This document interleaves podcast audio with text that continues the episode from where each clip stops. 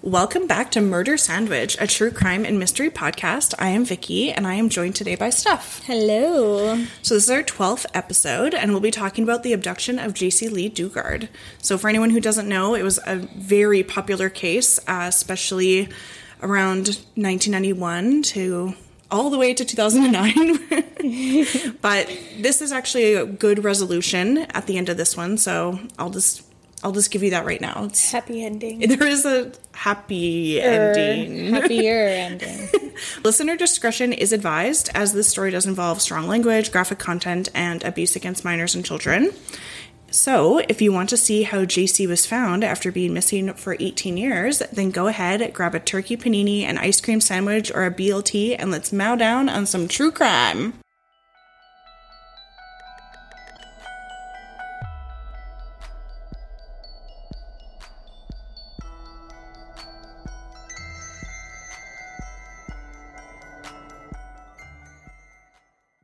So, unfortunately, there's not a lot about JC's childhood before she got abducted.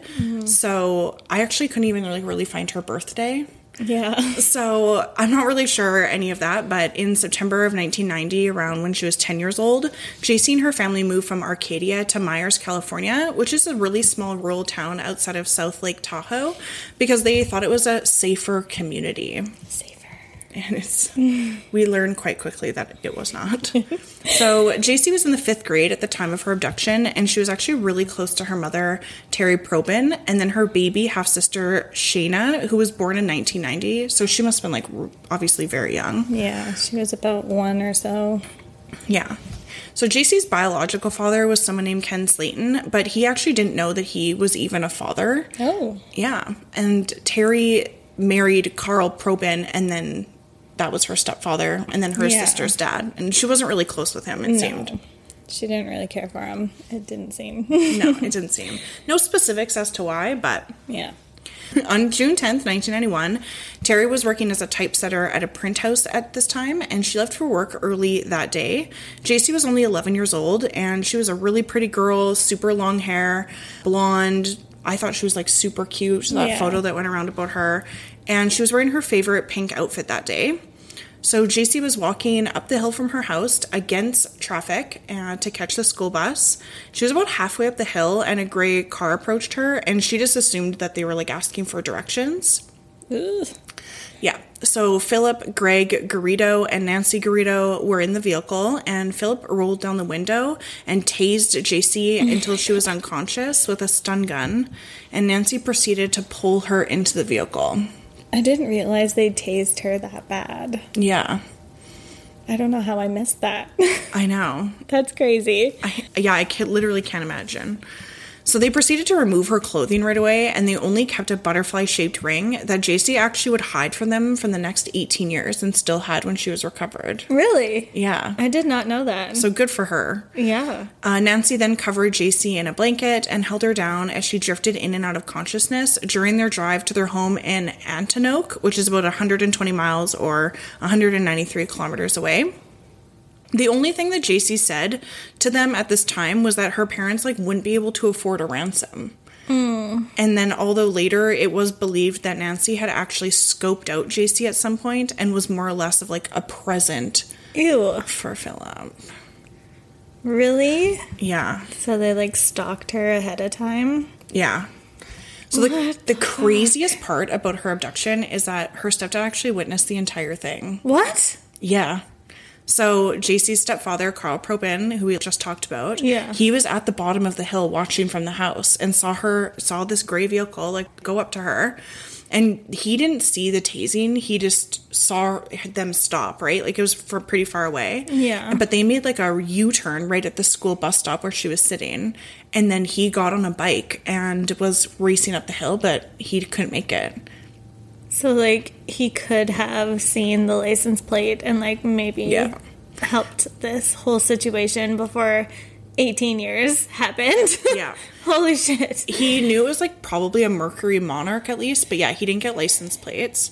And unfortunately, JC's classmates also witnessed it from the school bus. Really? Yeah, so like other elemen- elementary school kids. They must have been freaking the fuck out. I would have been losing it. Yeah. Because like especially depending on how close they are to like getting tased is like no joke, especially for an 11 year old. Right? Like she probably like Well, she got knocked out. So, like, it can knock out an adult person. yeah, I just yeah. Wow. Unfortunately, and obviously, the initial suspects obviously did include her stepdad and biological father. So Totally. Carl and Ken were both, you know, investigated. Um, Yeah. This was when Ken found out that he was a father. So that's super fun times to figure that Just out. like, just so you know, you have a daughter and she's now missing. Did you happen to take her? Did you take her? Or, well, they were both cleared quite quickly. yeah. Especially Ken was probably like, well, I didn't know about her until you showed up. Yeah. I'm sorry, who dis? yeah. Uh, so, yeah, police were called immediately after her abduction, and local and national media converged all over South Lake Tahoe, California to cover the story. Many volunteers assisted in the search effort, but they knew that it was by car, right? So, like, how do Yeah. you really know where to search? So, within weeks, they did have like flyers and posters mailed to many businesses all throughout the United States. Oh my god. And then since JC's favorite color was pink, they actually painted the town in pink ribbons as a constant reminder of her disappearance and then, you know, wanted to demonstrate the support for the family to the community, which is like really nice. It's really nice and very sad. Very sad. So Terry, her mom, founded a group called JC's Hope, and they directed the volunteer and fundraising efforts. Cassette tapes of the song JC Lee, along with t-shirts and sweatshirts and buttons, were sold to raise money for materials and other expenses.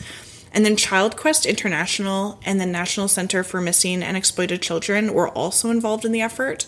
There was a reward. I couldn't find how much, but um, it was offered on all posters and flyers. It was hmm, never recovered, obviously, or used or given out.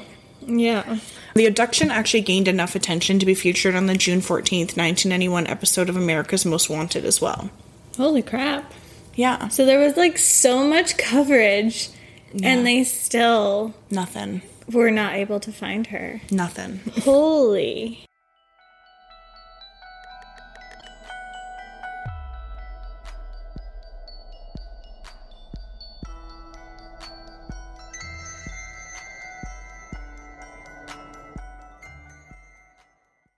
So we're gonna dive into who Philip and Nancy Garrido are because they're quite the pair. so yeah, so Philip was born in Pittsburgh, California on April 5th, 1951. He grew up in Brentwood, which is just a fun fact where OJ Simpson's house was. Um, he graduated from Liberty High School in 1969. So just a few years later, so what, he was like 20 in 1972. He actually was arrested and charged for the repeated rape of a 14 year old girl after giving her barbiturates, Yeah. which are sedative hypnotics. Unfortunately, the victim declined to testify, so it never went to trial. Charges were dropped. He got to go home. That's it. Bye. What? Yeah.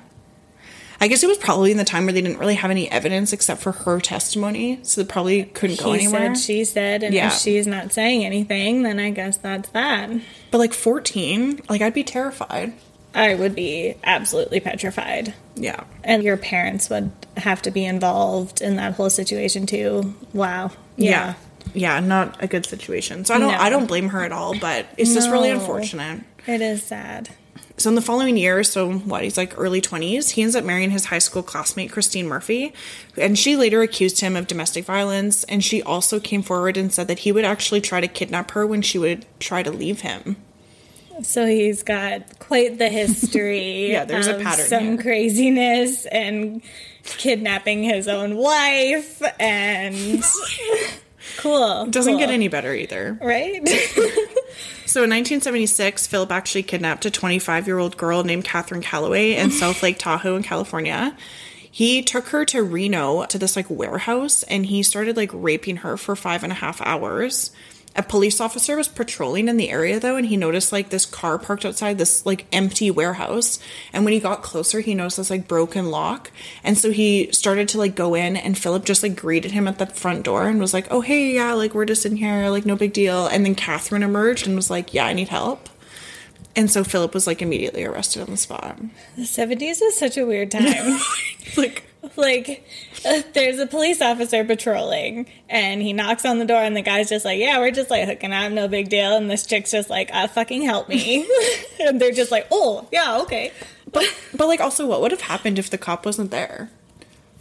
Like would she have died? Would she have gotten kidnapped? Well, he doesn't seem like a killer though. he Like, doesn't seem like a killer. He's like he likes to like continue to do this, so he wants like a pet. Yeah. He wants to keep them forever. Gross. Yeah. Very. So, thankfully, this time he was charged and convicted of crimes both in federal and state courts. And in 1976, there was a court ordered psychiatric evaluation, and it advised that Philip was diagnosed as a sexual deviant and chronic drug abuser. The psychiatrist recommended that a neurological exam be conducted because his drug use could be, and I am saying this loosely, responsible for the sexual deviancy. Philip Very loosely. yeah, very loosely. so Philip was evaluated by someone named Albert Peterman, and his diagnostic impression was that Philip showed considerable evidence of anxiety and depression and personality disorder. Shocking. Yeah. In court, Philip did testify that he masturbated in his car by the side of the elementary and high schools watching girls. And so, therefore, he was convicted on March 9th of 1977 and began serving a 50 year federal sentence on June 30th, 1977 at Leavenworth Penitentiary in Kansas. You will soon find out that he does not stay in there for 50 years. What? Yeah. so, at Leavenworth, this is where he finally meets Nancy. Oh, So, she was in jail. in jail. yeah. Prison. Woo. It's a good spot. Yep. So she actually was visiting another prisoner there because it's a men's prison. It was her uncle. Oh, okay. Yeah. So I'm glad you said uncle because I was like, does she have a type or? right. So 1981 on October 5th, they get married at Leavenworth while he's in the prison. cool. And then on January 22nd, 1988, Philip was released from Leavenworth to Nevada State Prison, where he then served seven months of a five years to life sentence. What? I know. Then he was transferred to federal parole authorities in Contra Costa on August 26, 1988. So, yeah, let's backtrack here. 1977, he was given a 50 year sentence and he was released in 1988. 11 years. Of a 50 year sentence. And he got married in that time. Yes. And so you had conjugal visits, obviously. Yeah. So, like, he was. Yeah. that was. Like, what a sentence. you get laid. Like, he met a woman and, like, had sex, got married, and was like, peace, I'm out. Thanks for the time. this was great. What's the point? I learned a lot, clearly. What's the point of those long sentences if you're not even going to do like half? Like that's not even I know. fifty percent. Not even 50%. And like what he did to get that sentence was no minor thing. Yeah. Like he's shown that he does this over and over and over again. So there's there's many reasons that he should have just stayed. Yeah, and, and, then you see what he does. yeah, if shortly. he if he was in the fifty year sentence, what happened to JC Lee? Like just wouldn't have happened. it wouldn't have happened. There would have been no time.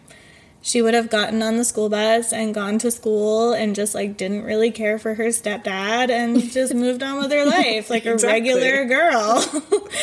It's just the system is just broken, which we get into like a huge conversation The on how system broken. is so broken. and failed her a lot, but that's the f- that- that's the first instance of the system failing her. yeah, they let him out. Yeah, exactly. so in Antinoke, uh, that's where they resided. It was in the home of Philip's elderly mother, who's actually suffering from dementia. She's not mentioned a whole lot in the story. She lives at the residence the whole Yeah. time, but her dementia must be like pretty, Pretty bad. severe. Yeah.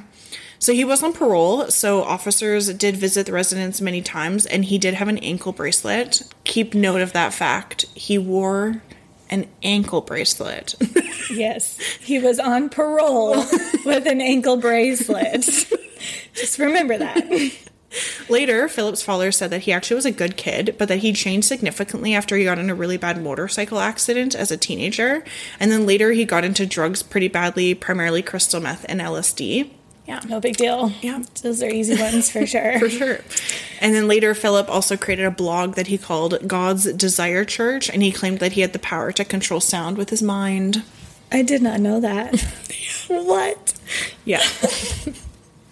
This is amazing. I know. Immediately after arriving at the Greedos home, they took JC behind their house where they had constructed a series of tents and sheds. I still can't get over the fact that she lived in a shed for 18 years. If you guys are curious, like you can actually see like the layout of the land on the internet to really see like what he did and it seems so in their simple. backyard. It seems simple, but like it obviously worked. But the fact that they weren't caught for so long like still baffles me. I know. Like it's very obvious that there's stuff back there. yes. like sheds and tents and people. Yeah, like wh- if you look it up and you see it, you're going to be like, "What do you mean?" Yeah, exactly. Philip placed JC into a tiny one that had been completely soundproof. JC later stated that she was left in there naked and said that there were trained Dobermans outside the shed that would attack her if she tried to escape. I do remember reading that in the book. Yeah. He that's how he like kept her in there was like the dogs will basically like rip you apart so you're Yeah. stuck in here and she was a child. So she didn't trust. And the reason it was soundproofed is he would use it as a recording studio. Yeah, To because he record- wanted to be in a band. Yeah, he would do romantic country songs or like really religious music. yeah. JC's living area was in the secondary backyard that was more or less hidden behind the house. The private area had two sheds, one being the soundproofed one, which was a recording studio. Two homemade tents were back there as well. The area was surrounded by tall trees, and the entrance was covered by trees and a tarp. Privacy was even more enhanced by tents and outbuildings, and also housed a car that matched the description for the abduction. Electricity was supplied by extension cords.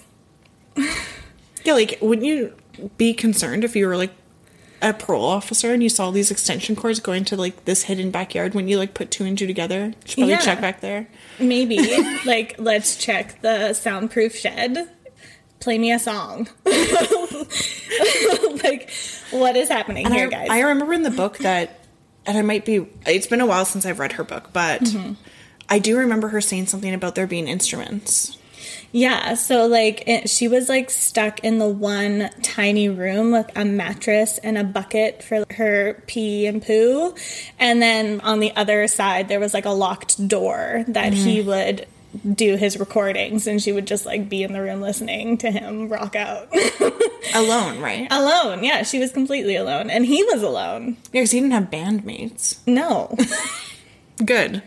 or maybe no, I don't think he did have that. I don't think he had bandmates either. Right after the abduction, Philip would force JC to shower with him. During her first week of captivity, she was in handcuffs the entire time, and her only human contact being with Philip.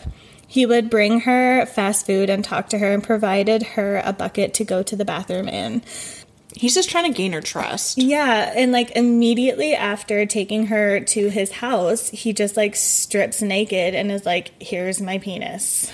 Yeah, to like an 11 year old. to an 11 year old girl. Yeah. That was, like- And he was like, you could touch it if you want. What? Yeah, it was super creepy. I also read that she said that the first time that she like showered with him right after, that was like the first time she'd ever seen like a naked man. yes.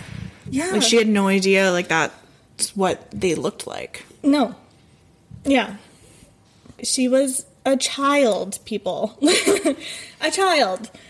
After a week, Philip raped JC with the handcuffs still on and would continue raping her daily, doing so at least once a week for the first three years of her captivity. Yeah, this happened a lot. This poor girl. I know, it's so sad. At one point, Philip did provide JC a TV, but she could not watch the news and was unaware of the publicity that was going on with her own disappearance. Can you imagine if you like change the channel and you just see yourself Yeah. on television? Um, And she didn't leave either, so she never saw like any of the newspapers or anything. Like she didn't get to leave for like years. She I think, never like, five years. tried. She never tried to leave her shed. Just stayed like there. stayed there. Yeah. After a month, she recollects she was moved to a larger room next door where she was handcuffed to a bed. Philip explained to JC that the demon angels let him take her and that she would help him with his sexual problems as society had ignored him. Yeah, because that's something that's true. He kept telling her that, like, she was helping others so that he wouldn't do this to other people. So she took it upon herself to be like, I can do this for the greater good Yeah, that's sad. and, like, to protect other girls. Like, it's fact. that's manipulation 101, I Yeah, think. straight up. Yeah. He would go on meth binges that he would call runs, during which he would make JC put on makeup and dress her up and spend time with her while cutting figures from pornos.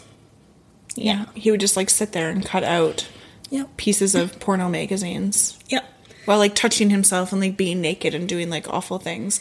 And weren't they like really long too? I remember reading in the book they were like all night sometimes or like days. Days. Yeah, sometimes they were days long. And he She like would- didn't sleep. Yeah. No, because he was on his meth binge and he would just like continuously do this. And then eventually he like got it in his head that, hey, these pornos that I'm like tearing up, you could do these things. He would even make her listen for the voices he said he could hear from the walls. Philip even professed that he believed that he was the chosen servant from God. These runs would end in him sobbing and apologizing to JC or saying that he would be going to sell her to other people. And that that would keep her in cages. And so that she should be like thankful that she's like in this shed. Yes. That he treats her so well. Like, so thankful, you dickhead. Exactly. Seven months after her captivity, she was introduced to Nancy, who brought a stuffed animal and a chocolate milk and engaged in the same tearful apologies to her. Daisy admitted that Nancy was just as manipulative as Philip.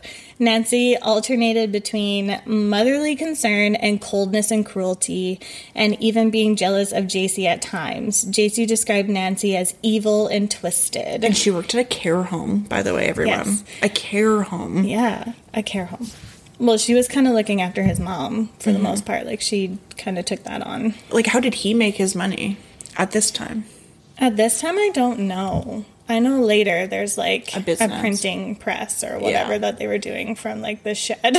but yeah, I don't really know. I mean, he was on probation, so he had Yeah. an ankle bracelet, so he couldn't really leave. Yeah, I don't know. Anyway, Weird. On two different occasions, they had given JC two little kittens who would then just disappear. She would start writing journals, but when Philip found them, she was forced to tear out every page that she wrote her name.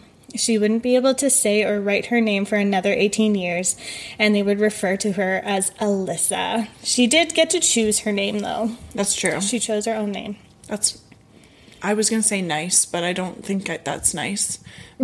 No, but I, I get what you mean, though. Yeah. Like, The cat. that was a control thing that Yeah. she could have on her Yeah, own and for with- sure. in like a life where she had nothing yeah. yeah Exactly. We've mentioned the books for a wh- while. Like her first book, we both have read. There's a lot about the two little kittens in there and how much they like meant to her. Yes. It's really sad when you're reading it. Like it's just Yeah. heartbreaking. yeah i think the first cats he they were like peeing everywhere so he was like this doesn't work for like my sexual things that i want to do to you because i just smell cat piss so he just like got rid of them that's fucking weird Yeah. I think she had the second one for a little bit longer. yeah But still, not great. so crazy So, at almost three years of captivity, Philip and Nancy actually began to allow JC some freedom from her handcuffs for periods of a time, although they still kept her locked in this like bolted room inside the shed. On April 3rd, 1994, actually on Easter Sunday, they gave her cooked food for the very first time and informed her that they actually believed that she was pregnant. JC was 13 years old at the time and was four and a half months pregnant, and at that point had only learned how the pregnancy works and how it happens from television. yeah While JC was pregnant with her first daughter, Terry, her mother, was actually holding rummage sales to pay for private investigators and di- distributing a million flyers across the US, which had a sketch image of what she would look like as a teenager. Oh my god. JC watched TV about childbirth to prepare them for the birth of her first daughter, which ended up occurring when she was only 14. On August 18th, 1994, her first daughter was born. First daughter with no epidural in a shed. People. It just reminds me of the Joseph Fritzl case, like what she was given a 1960s book on childbirth and just told to go. yeah. Awful. And just to remind you, she's yeah in the shed. There's Yeah. no like toilet. There's And no sanitary. There's It's nothing. not clean. No. Like it's very it's a very dirty shed. we should talk about cat pee. There's cat pee in there. There's cat pee, her pee. Like Yeah. there's literal shit yeah. hanging out in there. awful. So after the birth, Philip ended up raping JC less frequently, though he would when he was on his runs, like we spoke about earlier. The last time Philip raped JC was the day that her second daughter was conceived, actually, and the second daughter was born when JC was 17 on November 13th, 1997. We'll just refer to them as first and second daughter because we actually don't know their names. Nope. Which I think is great. Yeah. Like, let's have some anonymity for them. They don't Absolutely. deserve to Yeah. have any of that. They deserve to have as normal lives as possible at this point, for sure. Agreed. So JC took care of her daughters using information learned in television and what she could remember from school, and she worked really hard to protect them from Philip. They proceeded to still live in the secondary backyard in tents and sheds, and Mm-hmm. there's pictures of them online, and it's an experience to look at them for sure. yeah.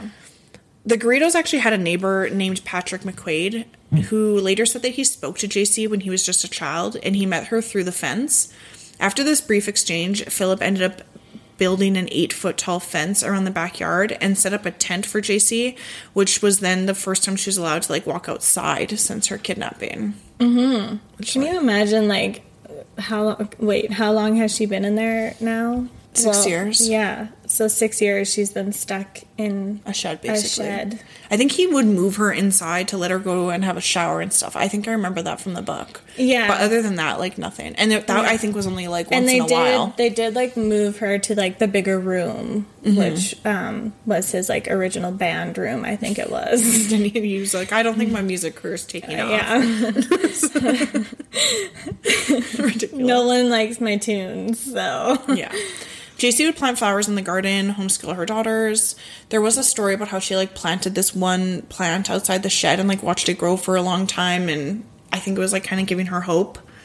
Nancy required JC's daughters though to refer to her as mother instead Mm-hmm. of JC and it even continued when they were eventually allowed around other people. Yeah. And that JC was just their older sister, which I just thought was weird. But that didn't happen till like Way later. first daughter was like two or 3 Like, I get that she was still young enough that that transition probably wouldn't have been something confusing, or maybe it would have been confusing, but like, I don't know. I feel like that's quite old to have a mother and then be like, just kidding, this is actually your mother and I'm your sister. Yeah, it's weird. Philip weirdly later opened up a print shop, like you mentioned. Yeah. And JC actually worked there as a graphic artist. Ben Dodrill, who was actually a client to Phillips, even spoke with her and met her and said she did excellent work. And during this time, JC actually had access to the business phone and an email account. And another client said that, you know, she never hinted towards anything about being abducted or her true identity. I do remember that being talked about in the book, her like working there. Yeah, she said she actually really enjoyed the work. Like she was quite good at it. And she never tried to contact anyone, even though she had an email and a phone. Like she was so manipulated and stuck in this situation that she was still like so scared to Yeah. reach out. And like he told her multiple times her family didn't want her. You know, they don't miss you. They're not looking for you. Ridiculous. It is even said that after some time, JC would even open the door for visitors at the house and that there was never any issue and that like people even saw children playing in the backyard.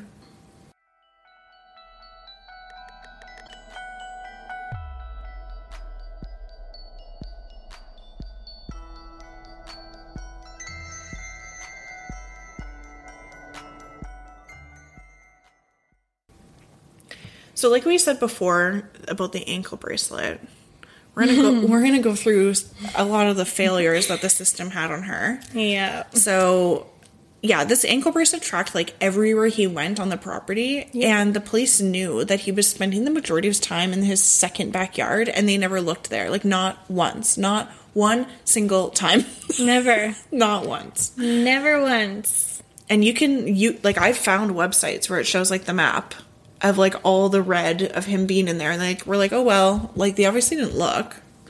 So weird. Police also failed to make the connection between JC's kidnapping and then the 1976 kidnapping and rape of Catherine Calloway Hall, Yeah. which, like, come on. Sorry. Come on, guys. And on April 22nd, 1992, this is less than a year after her kidnapping, a man actually called the Contra Costa County Sheriff's Department from a gas station less than two miles from the Garrido's residence. The caller reported that he saw JC in the gas station staring intently at a missing child poster of herself. The caller then reported seeing her leave in a large yellow van, possibly a Dodge. It was a nutty yellow van, was recovered from the Greedo property, but the police like never never did anything. They never got the caller's name. They never really looked into it. But what's contradicting is that JC d- never recalls ever leaving the Garrido property the day that she was kidnapped, or from the day she was kidnapped until shortly before her first child was born in August of 1994. To me, though, I feel like she just doesn't remember. Yeah. I feel like so much of her life at that point was just Trauma, trauma, trauma. trauma, that she doesn't like she's blocking a lot of it out. Yeah. The thing that was crazy to me is that they're driving a yellow van. Like, that's not common. no, at least not now. It's not like a gray Honda where like a thousand billion people have one. It's yellow, and it's a fucking van. yeah. Yeah, I don't know why they didn't look into that one. Like, that's such a specific call. and it was on the property. yeah, and it's only two miles from their house. I don't know a single person with a yellow van. No. Why wouldn't they just do like a, a search? See who lives in the area. He was a registered sex offender. Yes, Th- Why wouldn't they just do registered sex offenders in the area? Boom. yellow van. Ridiculous. So, in June 2002, the fire department responded to a report of a juvenile with a shoulder injury that happened in a swimming pool that was at the Greedo house. And then this information was never relayed to his parole officer. Because again, he's not supposed to be around children. He's a sex offender. Yeah. In 2006, one of Philip's neighbors called 911 to inform them that there was tents in the backyard with children living there and that Philip was psychotic with sexual addictions. A deputy sheriff spoke with Philip at the front of their house for over half an hour and then just left. After JC was located in 2009, the sheriff actually issued a public apology to the victims in a news conference. Well, yeah, because you suck. Yeah. Like, again, he's a sex offender. Someone has called in that there's children in his backyard, and you did not go into the backyard. You talked to him at the front door for a half an hour. And I still didn't tell his parole officer. yeah. Again, Again. On November 4th, 2009, a California office of the Inspector General actually issued a report that discusses many lapses by the California Department of Corrections and Rehabilitation. it's very wordy. That was a lot. That had contributed to JC's continued captivity. The central finding in this report was that Philip was actually incorrectly classified as needed only low level supervision, and that all other lapses derived from that mistake. So he was marked as low level, even though he, Was a sex offender and kidnapped and raped a girl. and like went to jail for it. and did 11 years out of 50. Yeah. Like, But, the like- system couldn't fail enough, I don't think. Yeah. That's tough. In the same report, uh, the inspector general detailed an incident in which a parole agent actually encountered a 12 year old girl at the home, but accepted Philip's explanation that she was his brother's daughter and that the agent did nothing to verify it, even though a call to his brother quickly verified that he just doesn't even have any children, let alone a young daughter. C- Do you not? Do you hate your job? Yeah. Like, are you okay? like, that is such an obvious. Red flag. Yellow van. it is an obvious yellow van. Yeah, like red flag is not it. It's a yellow. It's a van. yellow van now. There's no such thing as a red flag in this situation. yeah. So, as you probably guessed, she does get recovered in 2009, so we're going to go over that. Yeah. On August 24th, 2009, Philip visited the San Francisco office of the FBI and left a four page essay containing his ideas about religion and sexuality, and he suggested that he had discovered a solution to problem behaviors like his past crimes. I hope you guys can recognize my sarcastic tone. the essay described how he had cured his criminal sexual behavior and how that information could be used to assist in curing sexual predators by controlling human impulses that drive humans to commit dysfunctional acts. I love that he himself brought this To the FBI. to the FBI to be like, guess what, guys? I have the cure. I have the cure. I did find it kind of interesting. Like, obviously, he was into little girls. Well, I mean, like, Catherine was older. Though. Yeah. Like, she was like in her 20s. I think the masturbating at schools probably re- revealed that he likes the younger girls. Younger girls. But, like, after the birth of their first child, he didn't rape her, like, as often. So maybe she. Was it her giving birth to a child that turned him off, or was she just like getting too old? They have a second child, and then like He stops. there's just no like major rape happening after that. So like what was it that was like The and then switch? why did he keep her? Like is it because now they have children together that he felt that he was like, "Oh, I have to be here." I always thought that it was because like her giving birth was like the signif like a s- signal that she was a mother. Yeah. And was like I It guess just older, like changed his wa- like wasn't visual of innocent Yeah. because she's you know a, there's like products of the rape now. Yeah. So and I think he probably didn't feel like protecting himself from not having more children. So I think Yeah. after two, he probably was like, mm, probably shouldn't do that anymore. And also, how did him and Nancy never have kids? Cuz I can't imagine that he like wasn't having sex with her. Like Yeah. maybe he saved like the good stuff for JC or like you know, he'd go Yeah. on his runs, but eventually like Nancy did kind of partake in the runs. Like she would be there Mm-hmm. with him, Yeah. never with JC. Yeah. She would partake in the runs with him. I could I can't get any kind of grab on what Nancy was ever thinking no. because like yeah, they never had kids together, so either she couldn't have them or she was she or he were protecting themselves, which Maybe. doesn't make any sense because why wouldn't they just protect JC? yeah. Like you're controlling her food, you could also control her birth control, Yep. right? Like throw her a pill in the 100%. food you're giving her. She And wouldn't even know. She would never even know or question it. Yeah, she would just take it. Um, like, unfortunately, she would just take it, which in this case would be in her best interest, in my opinion. But And she might have even willingly taken it. Maybe not when she was like 11 because she's terrified and has no idea what's happening. But as she got older, she would have been like, Yeah, I do not want to have your fucking children. I will take this pill. yeah. But what's scary is that she probably didn't even know any of that. Because if she had That's never even true. seen, like, what a man was, naked looked like or anything, like, I doubt she knew about sexual health. And it was, what, the early 90s? Like, haha.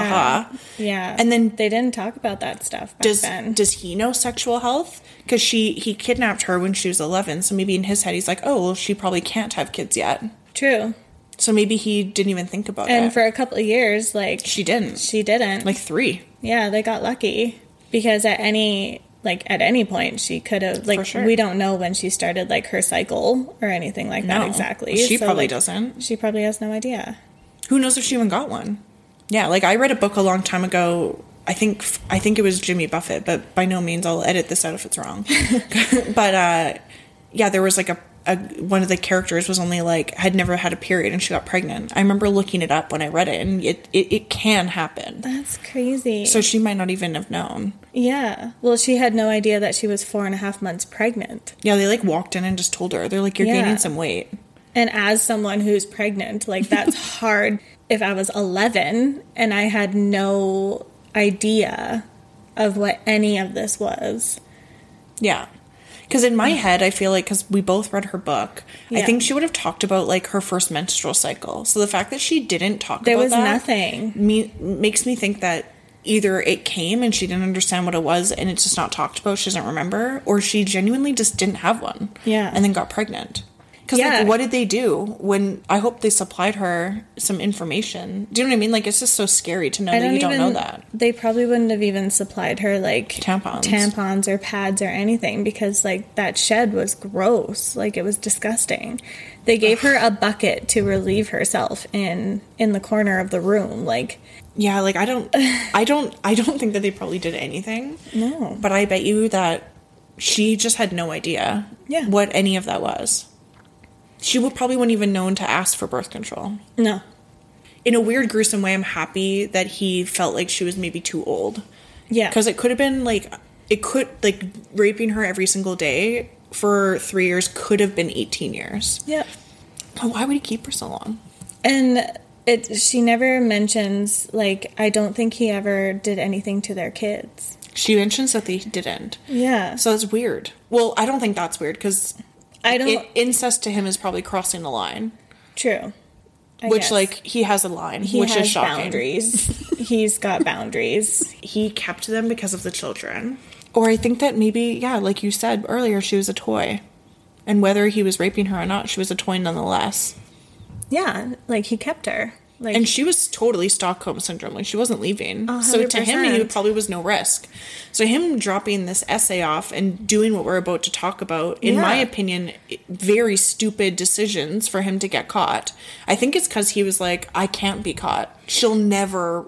She'll Yes. never rat on me. it was an ego thing, and I think he was so far gone at this point, and it had been so long that he forgot. It's almost like he forgot what he did was wrong Yeah. because she never left. As she got older, I guess she could have or figured out a way to leave. So in his Yeah. mind, he's like, no, she's choosing to stay with me. So I've now done nothing wrong. I'm a father of two daughters. Yeah, and she saved me. and she saved me and i didn't cured. hurt i didn't hurt other children so dumb. so crazy So on the same day that he dropped this essay off, he did go to the University of California police office with JC's two daughters seeking permission to hold a special event on campus as part of his God's Desire program.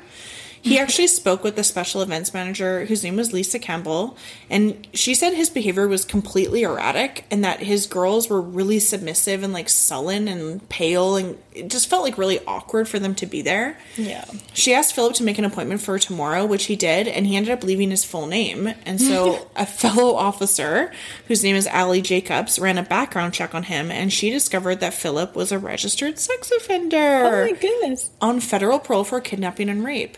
Snaps to Allie Jacobs for doing the bare minimum of her job. Like she's the Yeah. first person. Good for her. and like he's still on parole still all this time later. This That's how whole bad time. his crime is. Is that he's been on parole this whole time. for 18 years plus 18 plus years because it was before he stole her that he was Yeah, he didn't get out until 1988. yeah That's when he got out of prison. yes like what, three years before she he even took her. yeah and it was pre-planned premeditated Yeah. So Philip and the girls returned for their appointment at 2 p.m. the following day. Jacobs attended the meeting. The girls appeared to be really pale, like if they hadn't been exposed to sunlight, and she felt their behavior was just totally unusual, borderline like inappropriate even. Yeah. So she left a message on his parole officer's voicemail voicing her concerns and then like you know her report of the situation that she witnessed. After hearing the voicemail, two parole agents drove to Garrido's house later that day, and when they arrived, they handcuffed Philip immediately, searched the house, and they only found his wife and then Philip's elderly mother. And then, yeah, you know what's weird is she must have been in the backyard because, like, where was she? yeah So another case of Oh, like, them not looking in the backyard second backyard why does this guy have two backyards for stealing kids. I guess like it's Clearly. ridiculous. obviously Then the parole agents drove back to the parole office with them. On the way there, Philip said that the girls who had attended the university with him were daughters of a relative and that he had permission from their parents to take them that day. Although a month before, the parole office had barred Philip from associating with minors, and although Berkeley was 40 miles or 64 kilometers from their house, which is actually 15 miles or 24 kilometers over the limit that he was allowed to travel without permission. Nothing was done about any of the violations. What? So after reviewing this file, they just ended up driving Philip home, ordered him to report to the office again the next day to discuss his visit to the university and then to follow up about the concerns about these two girls. It's weird that he kept bringing the girls because he felt people were taking him seriously. Yeah. But also to like backtrack to he's on parole, he's got this ankle bracelet, he's driving outside. Like could they not have looked at his ankle bracelet to be like, "Oh, he didn't drive outside of his Yeah. he didn't go to Berkeley." like Yeah. or wherever. Yeah, it's They could have just looked at that and been like, "You're lying." Exactly. So Philip did show up the next day, and this is where I'm just like, I sometimes people get caught, and I'm just like, what were you thinking?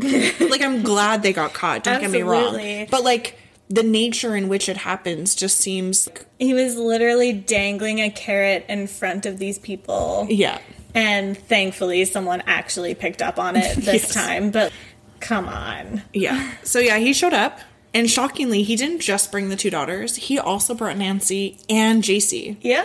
I'm It's a family event. So the, the parole officer decided to separate Philip from the women and the girls to obtain their proper identification. Shocking.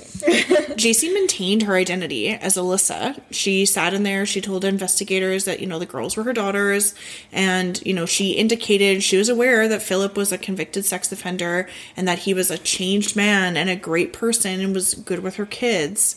Comments were repeated by the two girls, exactly the same. Obviously, it's been practiced. Yeah. JC was then asked about details to confirm her identity, and she just became really defensive and agitated, demanding to know why she was being interrogated, and said, you know, she was just, you know, really defensive because she was a battered wife from Minnesota hiding from her abusive husband.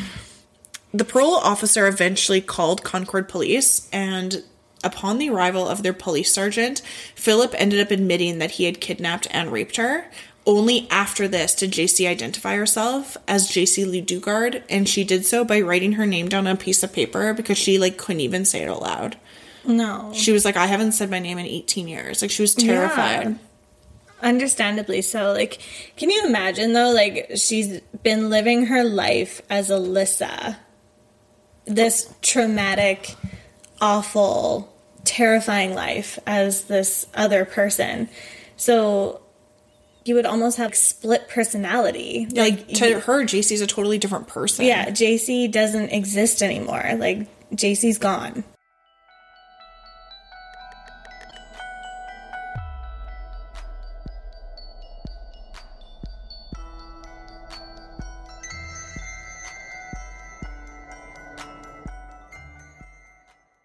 So unfortunately, JC, you know, experts say that she experienced Stockholm syndrome, which for Yeah. anyone who doesn't know is just a syndrome when you're abducted or kidnapped and you basically have some sort of like compassion or connection to your abuser just because like they're your only connection sometimes like the outside world Yeah. which we basically been talking about this whole time but jc is actually quoted as saying that the phrase stockholm syndrome implies that hostages cracked by terror and abuse become affectionate towards their captors well it's really it's degrading you know having my family believe that i was in love with this captor and wanted to stay with him i mean that is so far from the truth that it makes me want to throw up i adapted to survive my circumstance Exactly. exactly Yeah, I wouldn't really. I understand why they would say Stockholm syndrome because they always want to put a label on something. Mm-hmm.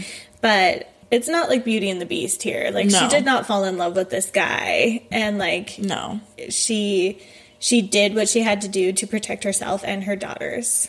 Yeah, and, and- and e- even if live. she had a phone and she called them, she probably was just so scared that something would happen to her kids. Yeah. So she just was like, "I'll just deal with this to Yeah. protect them." At some point, it probably became all about her daughters and not even about herself anymore. Like, Yeah. it did not matter what happened to her as long as her daughters were okay. Exactly. Of course, thankfully, Philip and Nancy Garrido were finally placed under arrest, and an FBI agent then put JC on the phone with her mother, Terry. JC ended up retaining custody of her children and reunited with her mother on August 27th, 2009, after 18 years. the police ended up coming out and said that they actually thought this was like a good news story for other people who have missing children to like you know say to like you don't always have to lose hope Yeah. like it can happen it can Yeah. And like her mother would be getting to know this adult person. She Mm-hmm. missed out on so much of her life and like Yeah. her daughter's now a mother. So they're meeting on like a common ground, Yeah. which is so crazy to it is think. crazy. So yeah, like we said before, the names of her daughters are never released, but there have been many comments that they're healthy and they're really smart and they're doing really, really, really well. They're adjusting to school. They both wanted to go to public school and things like that. So that's crazy. Yeah. So Carl Probin, that's her stepdad, confirmed that the days after the reunion that JC and her daughters were doing well, like they're proceeding slowly, but things were going good. Three weeks after her release, JC actually asked for the pets that were raised in the home to be returned to her. I think there was cats and I think a dog. I, Mm-hmm. I think, there was a dog. Yeah. Yeah. Um, she also began animal therapy with horses, which she did with her mom and her sister. Yeah. And then on August 27th, 2009, so basically like what, a couple days after he's arrested? Yeah. Philip was interviewed in the jail cell and at one point is quoted to state, In the end, this is just going to be a powerful, heartwarming story. Muffin. Like, what the fuck? How did people like not punch him out though? like, he had to have gotten punched out in jail for sure. yes. It was also revealed that in that essay that he dropped off at the FBI, that it was eventually released. It's actually titled Origin of Schizophrenia Revealed, and it was about stopping schizophrenics from turning violent and controlling sounds with the human mind. So take that with you all. Do you think that he had some sort of disorder For sure. before the drugs, or do you think the drugs like helped bring this out? I was really interested in the motorcycle accident comment, and I wish Brain I could injury. find out. I wish I could find out more information because Yeah.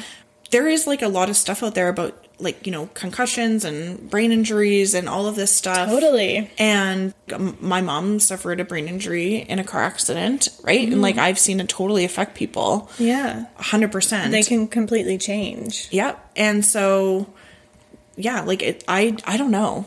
I I don't know. But he obviously from a young age, I don't know how old he was when he got in that car accident, but like Mm-hmm. It something sounded like he was like fairly young, like in his early 20s or something like that. But like, and then he got into drugs and LSD and all this like mind altering stuff. Like, it's not like he's like smoking some pot and going to bed. Like, he's, Yeah. you know, meth and LSD are kind of heavy hitters, you know? like, Yeah. I think that if he was a bad kid and showed like weird tendencies, that we'd be able to find information on that. Like people would have came out. So the fact that there's not makes me think that he was like a totally normal like a kid. normal kid. And then just some shit happened and then Maybe, yeah. he just like maybe he got into the drugs because of his brain injury And then it like, just screwed his snowballed bang up. yeah just snowballed from there and and innocent people ended up getting really hurt Yes. I wish they could know when that's going to happen to people. You know, because sometimes, like, you hear about these stories, and like anyone who watches Bailey Sarian on YouTube, she always goes through the childhood, and Yeah. m- all, every single person has like something wrong. And so, I wish they could like have predictors. Like, I know that's like s- a little far fetched, but, but it, in a perfect world, but is it though like i mean we're we're coming so far with science and psychology and all of these things like Maybe. and especially with all these you know serial killers and true crime and everything like that everyone's so interested in it right now so it's like you can go back through like bundy and look at his history and be like okay so here's some key factors and you know xyz serial killer has the exact same thing yeah, so, I mean, we might be getting to a point where you can kind of be not necessarily like can take them out of society, but you can maybe we need to watch this person a little closely because Yeah. just because they have those factors doesn't mean they will act on those factors. so sure. it's such a thin line of is a what do thin you do line. with that information. But I don't know, like I watched Riverdale. I know, so great for adults that show. but in Riverdale, they always make jokes about how one of the characters has like a serial killer gene, Yeah. and like it's it sounds far fetched, but at some point it it may exist. Whether that person acts on it or not is a different thing. yeah. But yeah, like at some point maybe And like is that something you would want to know? no, I wouldn't want to know. I wouldn't want to know. I would just like to blissfully live my life unaware. yeah, like maybe I'll be a murderer, maybe I won't, but like I don't want to know if I could be. Yeah. Yeah, I don't know. It's really interesting. In this case, I think Philip would have had the markers Yeah. pretty quick. Yeah. And should have been locked up forever. Yeah. For sure. A hundred percent. You know, like the first three times he raped somebody, maybe. Yes. So there was a trial on August 28th, 2009. Philip and Nancy pleaded not guilty to the charges including kidnapping, rape, and false imprisonment. The case was prosecuted in El Dorado County and the bail was actually set to $30 million for Nancy, but there was no bail parole hold for Philip, so he didn't like he wasn't allowed to get bail. Oh, okay. I was like, wait, that like he could have just left. No, no. the opposite. Opposite way. okay. at a press conference on February 28th, 2011. Now, I know there's a little bit of a jump there. There is information online. It really goes back and forth. There was like lots of drama with Nancy's lawyers and stuff. I didn't bother including that in there. It was a lot of just dry. Yeah. But yeah, there's this, they go back and forth forever. There's a couple grand jury stuff. You know, it's just retrial, appeals, Look blah, it up. blah, blah. Look it up. Read it. Yeah. so Nancy's lawyer in 2011, Stephen Tapson, said that they both had made a full confession in the case. And this was basically just to assist with plea deals because Tapson acknowledged that, you know, Nancy was looking at 241 years in prison and he was getting that reduced to 30. He wanted to. So That's a, a sizable reduction. sizable reduction, yeah. he felt that Nancy was manipulated by Philip just as much as JC and was just another victim. I only believe that like maybe 10%. Like I think at some point she was like, yeah, I'm a victim and at some point I think she kind of liked it. I agree because uh, like there was jealousy Mm-hmm. there th- at any point she could have told somebody Released her. let her go helped her get home Yeah. she knew where she lived Yep. she you know if you don't know her exact house you could drop her off at the bus stop you knew where she was going Ridiculous. So on April 7th, 2011, instead of pleading guilty, they ended up both pleading not guilty again. And then later that month, on the 28th, they ended up finally pleading guilty kid- to kidnapping and rape by force. On June 2nd, 2011, Philip was sentenced to 431 years to life imprisonment. Nancy was served 36 years to life imprisonment. Both sentences would allow both to be eligible for parole in August 2034. which is not that far from now It's really not. So I, think we're like 20 21 so so he's about he's about 70 this year. So Yeah. in another he'll be what? 80. 85 ish. Yeah. 84, 85. Let's, he'll, let's hope he Ish. dies. In prison. yes. Die. I wonder if COVID has like Um Mm. affected his prison at all. maybe. Who did I just Oh yeah, Ed Kemper got like was a part of the COVID. I read when he when I did his case. Really? Yeah, I think he got COVID or like he had to get locked down or something from COVID. Interesting. Yeah. Crazy. So JC does have two books. Uh, the first one is the one that we both have read. It's called A Stolen Life, a memoir. It was released on July 12th, 2011. Highly recommend it. It's I actually I really liked it. I thought it was well done Yeah. for sure. It's not for the faint of heart. No, I was just gonna say, yeah, definitely not for the faint of heart. There's lots of details in There's there. extreme details. I haven't read her second book, but it's called Freedom, My Book of Verse. That was released on July 12th, 2016. I just realized that's on the same day. Yeah. Uh, in July of 2010, the state of California approved $20 million settlement to JC to compensate her for the various lapses by the Corrections Department that contributed to her continued captivity, ongoing sexual assault, and mental and physical abuse. It was approved by the California State Assembly by a vote of 70 to 2, and then by the California State Senate by a 30 to 1 vote. The bill was signed by California Governor Arnold Schwarzenegger on July 9th, 2011. Schwarzenegger. Just with the nigga. So, you know what? Good for her. 20 mil. She deserves it, honestly. She deserves more, in my opinion. Yeah. That's a lifetime that Yeah. she lost out on. Yeah. And she now has like two daughters that she has to support and like, m- and get through the rest of her life. And they have to get through the rest of their life. Like, they're probably going to spend that much in therapy for the rest of their lives. Oh, Easy. Easy. Also, who are the two votes and like the one vote that like said no? That- I know. who That, are you? I just, when I, Monsters. I, when I read that, I was like, I was it anonymous because like being the thirty to one, being like that one person, Right. Being like, I don't think she deserves that. Big whoop. I just wish I was in the room. Why? Why? Why would do you im- vote I no? would imagine. Well, maybe it, maybe it is anonymous because then they feel that they can. I, I don't know. I don't know. It's weird.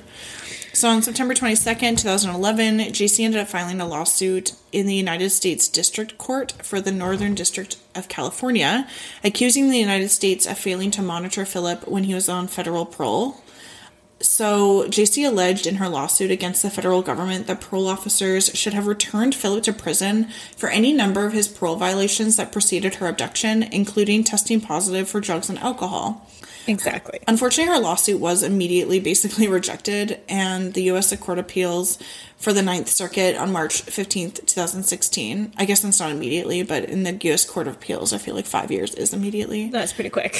Uh, the court ruled two to one decision that JC had not been victimized by Philip at the time that he was placed under federal parole supervision, and that there is no way to anticipate that she would become his victim. what? I know. How awful is that statement? She had not been victimized by Philip at Yet. the time. yes. It's basically yet. Yeah. You hadn't been abused by him yet, so how dare you? That's not my problem. Shouldn't have walked to the bus stop. what? So rude. so ridiculous. That that makes my blood boil. Wow. I know when I wrote that out, I was cool. Just having to write that to someone who just was like kidnapped for 18 years, you, you had to have felt shitty. Mm hmm. Also, two to one. Yeah. That's Why do you only have three people voting on that? right. We were these three people. Who are these three people? And Yeah. how do you have that opinion? I have no idea. How is that your judgment? Okay, cool. so, any final thoughts? It's so sad. It is really sad. it's not the heartwarming story that he thought this was gonna be. The only heartwarming part of it is that she got away from him and that She he's did. going to die in prison. Hopefully, if hopefully soon would be nice. It would be nice. yeah, the only heartwarming part is that the girls are going to have like a fairly normal rest of their lives and anonymously, which is amazing. And yeah, she gets to kind of start over. Yeah. So that's really the only so many of these true crime stories end in like death and things like that and these people have a chance at a second life basically whether or not that's ever going to be normal i don't Mm-hmm. know but No, I totally. It's sh- crazy. share the same sentiment. It's Yeah. really sad. I'm glad that sh- it could have been worse for her in s- a lot of ways. Yeah. But thankfully it wasn't. Yeah. Although like her trauma is going to last like her whole life. I find that very sad. yes But you like know, is she ever going to be able to have like a normal relationship job. a job her whole life there's so much trauma there's so much trauma Yeah.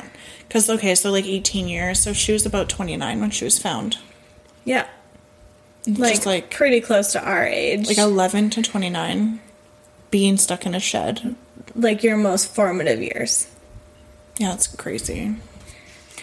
And she is she's open to having her kids like visit him and have a relationship with him too. Really? I Mm-hmm. didn't know that. Yeah.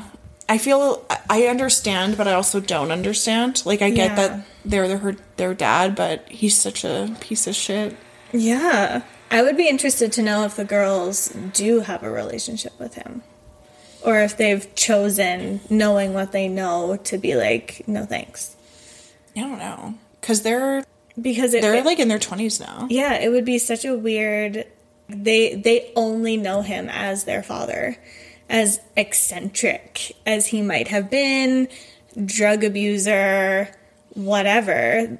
That's what they know as their father. And then to them, like I'm sure there was obviously abusive behavior, but they never witnessed him raping her. No, like none of none of the sexual abuse happened after Yeah. so maybe in their head like they were they cried and were upset when they found out he was going to jail yeah, like they were you know that was their dad traumatic. a lot of the abuse and stuff kind of stopped. Now JC had a job.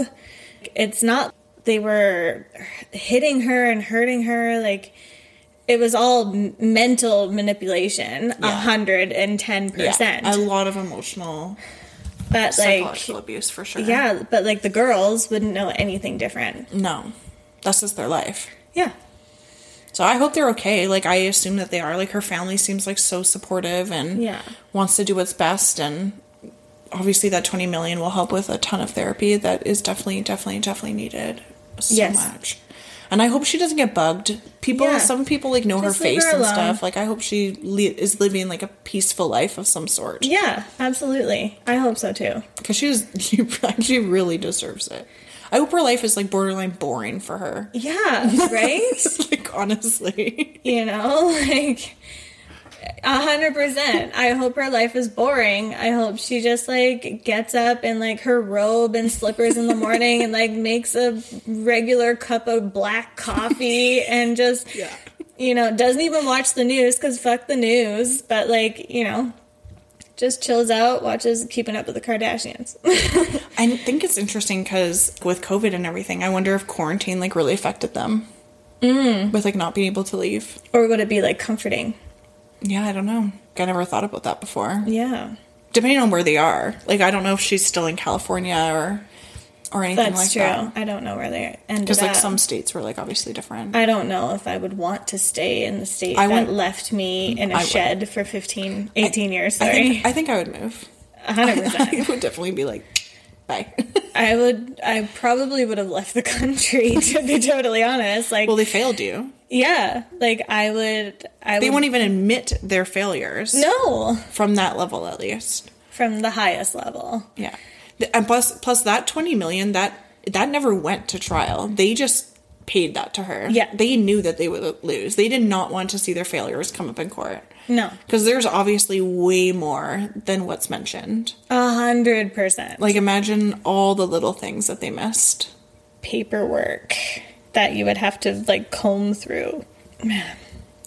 So that does wrap our story about JC Lee Dugard. If you are interested in learning more, yeah, I'd really recommend her books. Um, You can find a lot more information about kind of what it looked like in the backyard if you are curious on doing a little bit more of a deep dive. Thank you for Steph for joining me today. Thank you for having me. Anytime. Uh, thank you for everyone and their patience with my little vacations I've been taking recently. um, but we will be back next week. So stay tuned and I will see you guys on Tuesday. Bye. Bye.